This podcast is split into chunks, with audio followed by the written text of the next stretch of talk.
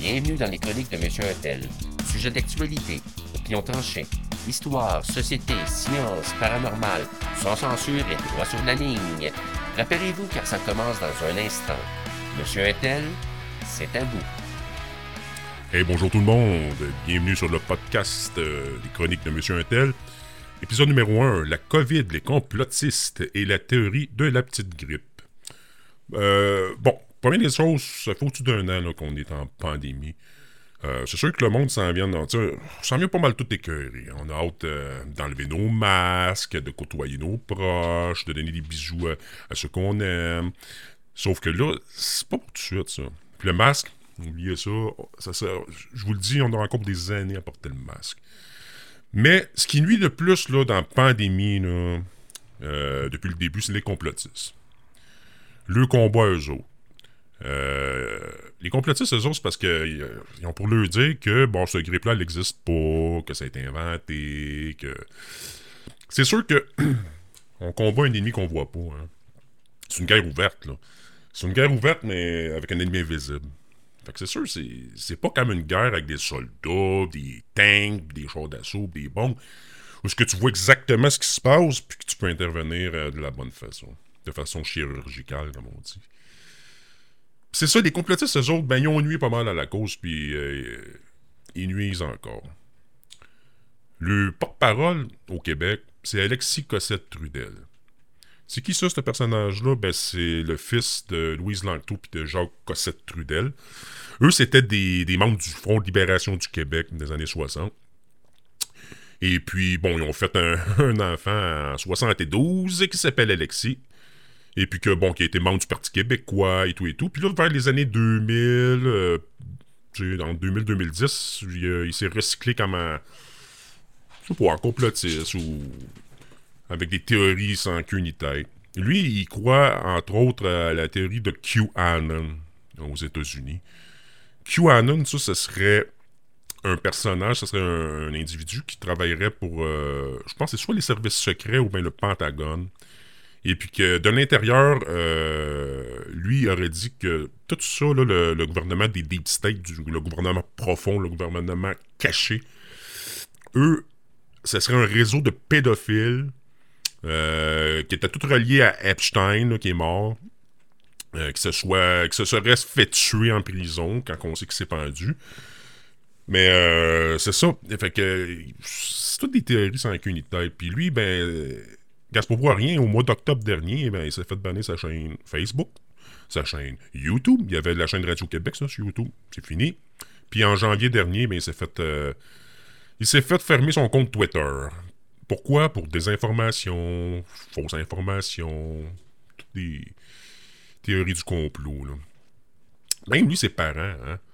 Pourtant, ses parents, c'était des membres du Front de libération du Québec. Sauf que des, des patriotes qui posaient des bombes, soi-disant.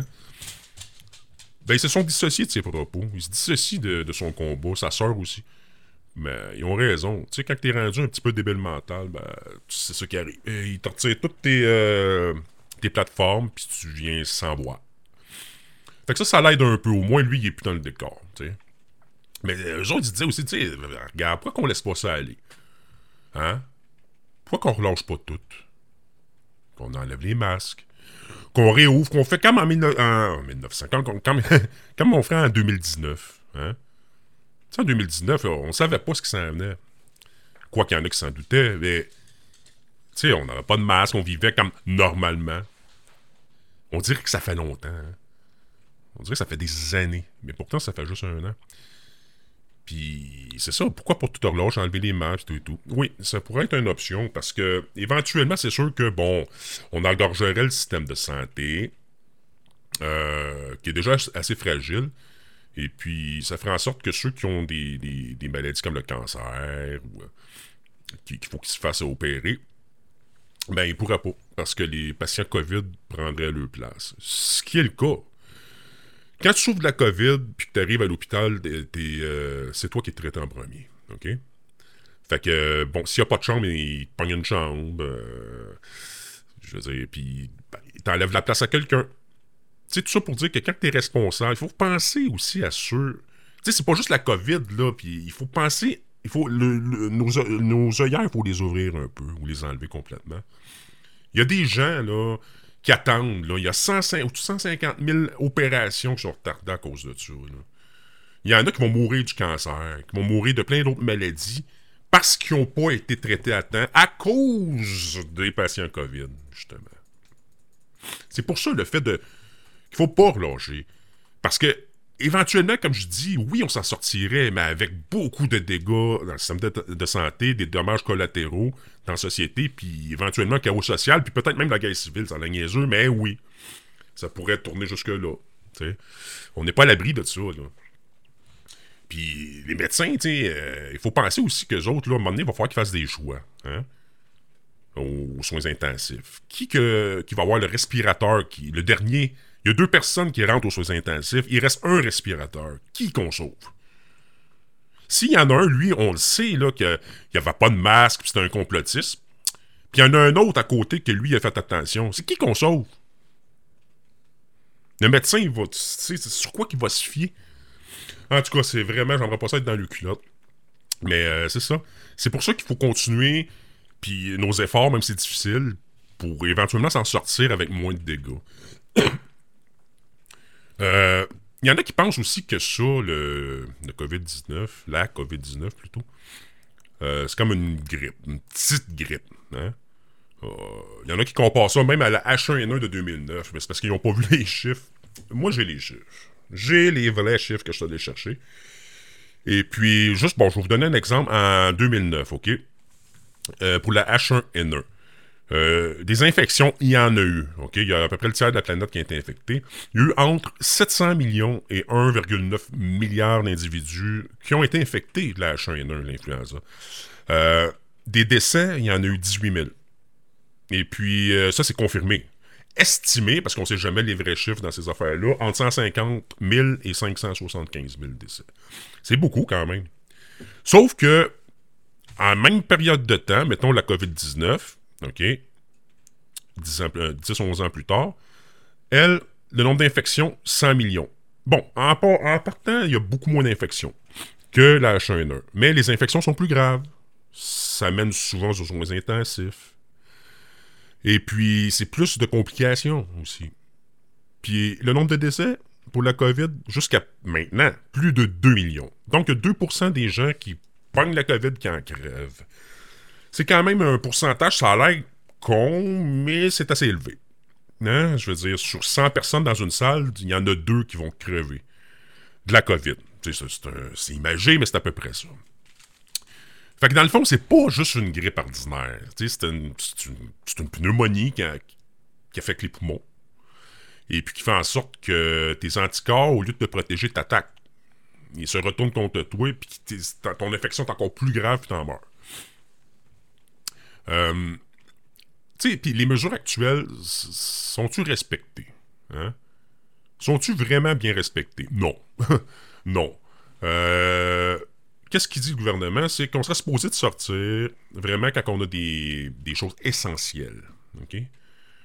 Juste moins, moins. Je respecte pas trop trop ça parce que je sors pas.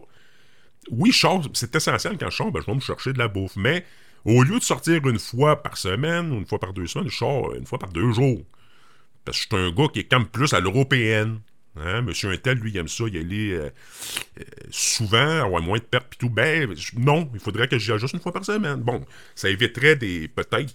Peut-être j'ai infecté du monde, je le sais pas. Hein? Puis bon, la plupart du monde aussi, parce qu'il y a des cas asymptomatiques.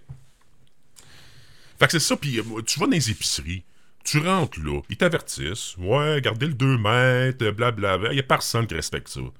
Ils le disent parce qu'ils sont obligés de le dire à, l'entrée quand tu rentres. Mais il n'y a pas de foutus individus qui respectent ça. Les gens, ça te passe à deux pouces du nez. Euh, une chance qu'on ait des masques, Chris. Une chance. Mais la distanciation, vous oubliez ça tout de suite. Fait que. Non, c'est pas assez sévère. Tu sais, le confinement, le couvre-feu, ça, ça, ça l'aide. Les chiffres ont baissé depuis le couvre-feu est là. Bon. Oui, ça l'aide parce que dans le fond, je veux dire, tu peux pas sortir. C'est sûr qu'il y en a qui contournent ça puis qui restent accouchés à d'autres places au lieu de s'en revenir, pour comme contourner le couvre-feu. Sauf que ça l'aide, il faut pas se le cacher. Les, mesures de confinement, ça l'aide plus ou moins, mais le couvre-feu aide. Euh, mais ça devrait être encore beaucoup plus sévère que ça. Moi, là, je vais vous dire manière que ça fonctionnerait. Je suis sûr, moi, que ça, ça casserait ce virus-là, là, euh, drette, drette, à racine. Qu'est-ce qu'il faudrait? Première des choses, le gouvernement fédéral, OK, de Justin Trudeau, il devrait, là, il devrait regarder son père, ce qu'il a fait. C'est sûr son père, c'est un crotté, OK? C'est un esti de crotté qui a fait envoyer l'armée euh, canadienne au Québec en 1970 pour casser les reins au Fonds de libération du Québec. OK? Mais, il s'est servi de quoi? Il s'est servi de la loi ces mesures de guerre. Qu'est-ce que ça fait, ça? Ça fait que l'armée prend possession des institutions, encercle les institutions pour les protéger, puis ils peuvent aussi arrêter et détenir des gens sans preuve, sans mandat, pendant trois semaines. Mais c'est ça qu'ils ont fait. En 70, là, ils ont arrêté au-dessus de 500 personnes, surtout des artistes, des gens des syndicats et tout, pour. Vu que, bon, il y avait une paranoïa que tout le monde était dans le FLQ, là, tu sais. Mais bon, mais cette loi-là, loi, ces mesures, cette loi-là, ces mesures de guerre, euh, Justin, il devrait la mettre en place. Ça ferait en sorte que l'armée prendrait possession du territoire, puis elle s'occuperait de tout ce qui est stratégie puis logistique, pour la bouffe, les médicaments et tout. Moi, la manière que ça fonctionnerait, c'est que, bon, un, il n'y aurait plus rien d'ouvert, ok? Il n'y aurait pas de couvre-feu. Plutôt, ça serait un couvre-feu permanent. Tu sors pas de chez vous. Tu peux sortir pour prendre l'air en l'entour de. Excusez. de ta résidence. Mais. That's it. Tu n'as pas le droit d'aller visiter rien. Tu vas pas à l'épicerie parce que les épiceries sont fermées. Les pharmacies sont fermées. Là, vous vous dites. C'est sûr vous vous dites. Monsieur un tel, il est capoté. Si tout est fermé, comment on va faire pour se nourrir pour avoir nos médicaments? Mais moi, je l'ai la solution. Première des choses, là, tous les employés qui travaillent pour les épiceries ou les pharmacies et tout, mais eux, là, ils rentraient comme dans des bulles, OK? Pendant six semaines. Moi, moi ma stratégie, c'est six semaines, OK? Ils seraient dans des bulles. Ça veut dire que quand le chiffre de travail terminerait, ils s'en iraient à l'hôtel, payé par le gouvernement. Chacun aurait une chambre individuelle. Ils ne pourraient pas sortir de leur chambre. Et puis, euh, ben, ils seraient nourris par les gens de l'hôtel qui, eux, euh, iraient porter le bouffe à leur pas. Bon. Les gens des pharmacies aussi. Parce que ça, les pharmacies, les épiceries, les Costco de ce monde, les Super de ce monde, deviendraient des centres de distribution, uniquement. Fait qu'ils prépareraient des commandes que l'armée viendrait chercher, et l'armée, elle, irait livrer ces commandes-là devant le perron, euh, sur le perron plutôt, euh, des gens de la populace. Mais ça, pour faire ça, il, faudrait vraiment que ça soit. Oui, c'est radical, tu sais, mais ça fonctionnerait. Ça fonctionnerait parce que, comme je dis, tout le monde serait dans des bulles.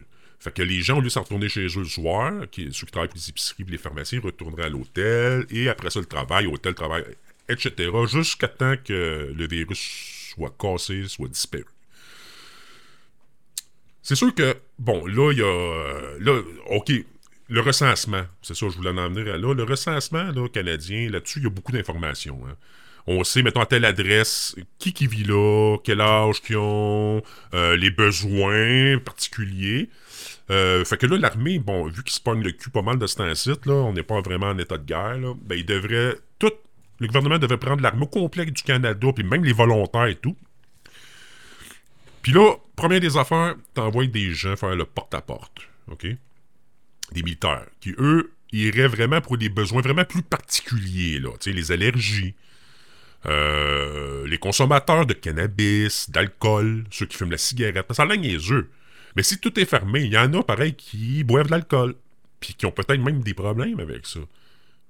Même chose par rapport au cannabis ou aux cigarettes. Mais tu peux pas dire, bon, ben, regarde, pendant six semaines, allez tout chier, puis tout. Non, non, oublie ça. Le gars qui est alcoolique, s'il a pas sa dose, il va crever. C'est pas ça qu'on veut. On veut pas créer plus de problèmes qu'il y en a. Hein? Fait que bon, euh, oui, t'es fourni. Moi, là, ça pas. Tu sais, t'auras pas le droit d'avoir indéfiniment d'alcool ou de cigarette ou, de potes, là. Non, non. Moi, là, ça serait, OK, t'es un adulte, OK, tu bois de l'alcool, tu me dis, bon, c'est trois consommations par jour. Ouais, mais c'est pas assez. Regarde, c'est ça, c'est mieux que rien. Le cannabis, ça serait un gramme par jour. Un gramme par jour, tu te roules trois joints, pareil, si t'es pas saf. Puis les cigarettes, moi, ce serait un paquet par jour, ceux qui fument la cigarette. Il y en a qui en fument deux paquets par jour. Mais c'est mieux d'en avoir un que pas d'en avoir pas tout. Hein? Fait qu'en faisant ça, un, tu limites les, les, dommages collatéraux de ceux qui ont des dépendances. Parce que ça fait partie de la, réalité de la société québécoise de toutes les sociétés du monde. Hein? Fait que c'est ça. Puis moi, je laisserais aussi les bulles sportives. Comme le hockey, ici au Québec, reste une religion. Tu peux pas dire, oh fuck off, là, y a plus rien, là, c'est fini. Non, le monde va, va virer fou, là. Laisse-le au moins, là, du pain et des jeux, comme on dit, hein. Fait que laisse-le le hockey. Tu sais, qui peuvent écouter ou regarder le hockey à TV. Parce que déjà, les, les sportifs sont déjà dans des bulles que ce soit au football, au hockey, au basket, peu importe, sont déjà dans des bulles. Fait que, bah, tu continues comme ça, au moins les gens seraient, seraient divertis à la maison, euh, puis passeraient peut-être un peu mieux euh, cette pandémie-là. Fait que c'est ça. Moi, c'est. Tu sais, la COVID-19, les complotistes, puis la théorie de la petite grippe, c'est ma vision de ça. OK? Moi, c'est ma vision de la pandémie, puis la façon de la régler. Euh, la façon de Monsieur Untel. Hein? Puis, c'est sûr que c'est pas facile. Hein? Je veux dire, on aimerait ça, là, dire, bon, là, euh, écoute, là, moi, j'en ai mon casque, on a... Non, non, regarde. On continue, on a plus de fêtes qu'il reste à faire. On arrive, on arrive! Mais plus qu'on approche de la ligne d'arrivée, plus c'est difficile. Tu sais, je donne l'exemple de quelqu'un qui a envie de pisser. Hein? Quand tu as envie de pisser, puis plus tu vas approcher de ton lieu de pisse, de ta toilette, plus tu vas avoir envie. Ça, c'est normal, c'est le cerveau humain. Mais ça, c'est la même chose. Plus qu'on approche là, de la fin, de cette pandémie-là, mais plus que c'est difficile. Hein? Mais on voit la lumière au bout du tunnel. On l'a voué. Mais j'espère juste que c'est pas un train. Ok, merci. Salut tout le monde. Puis à la semaine prochaine.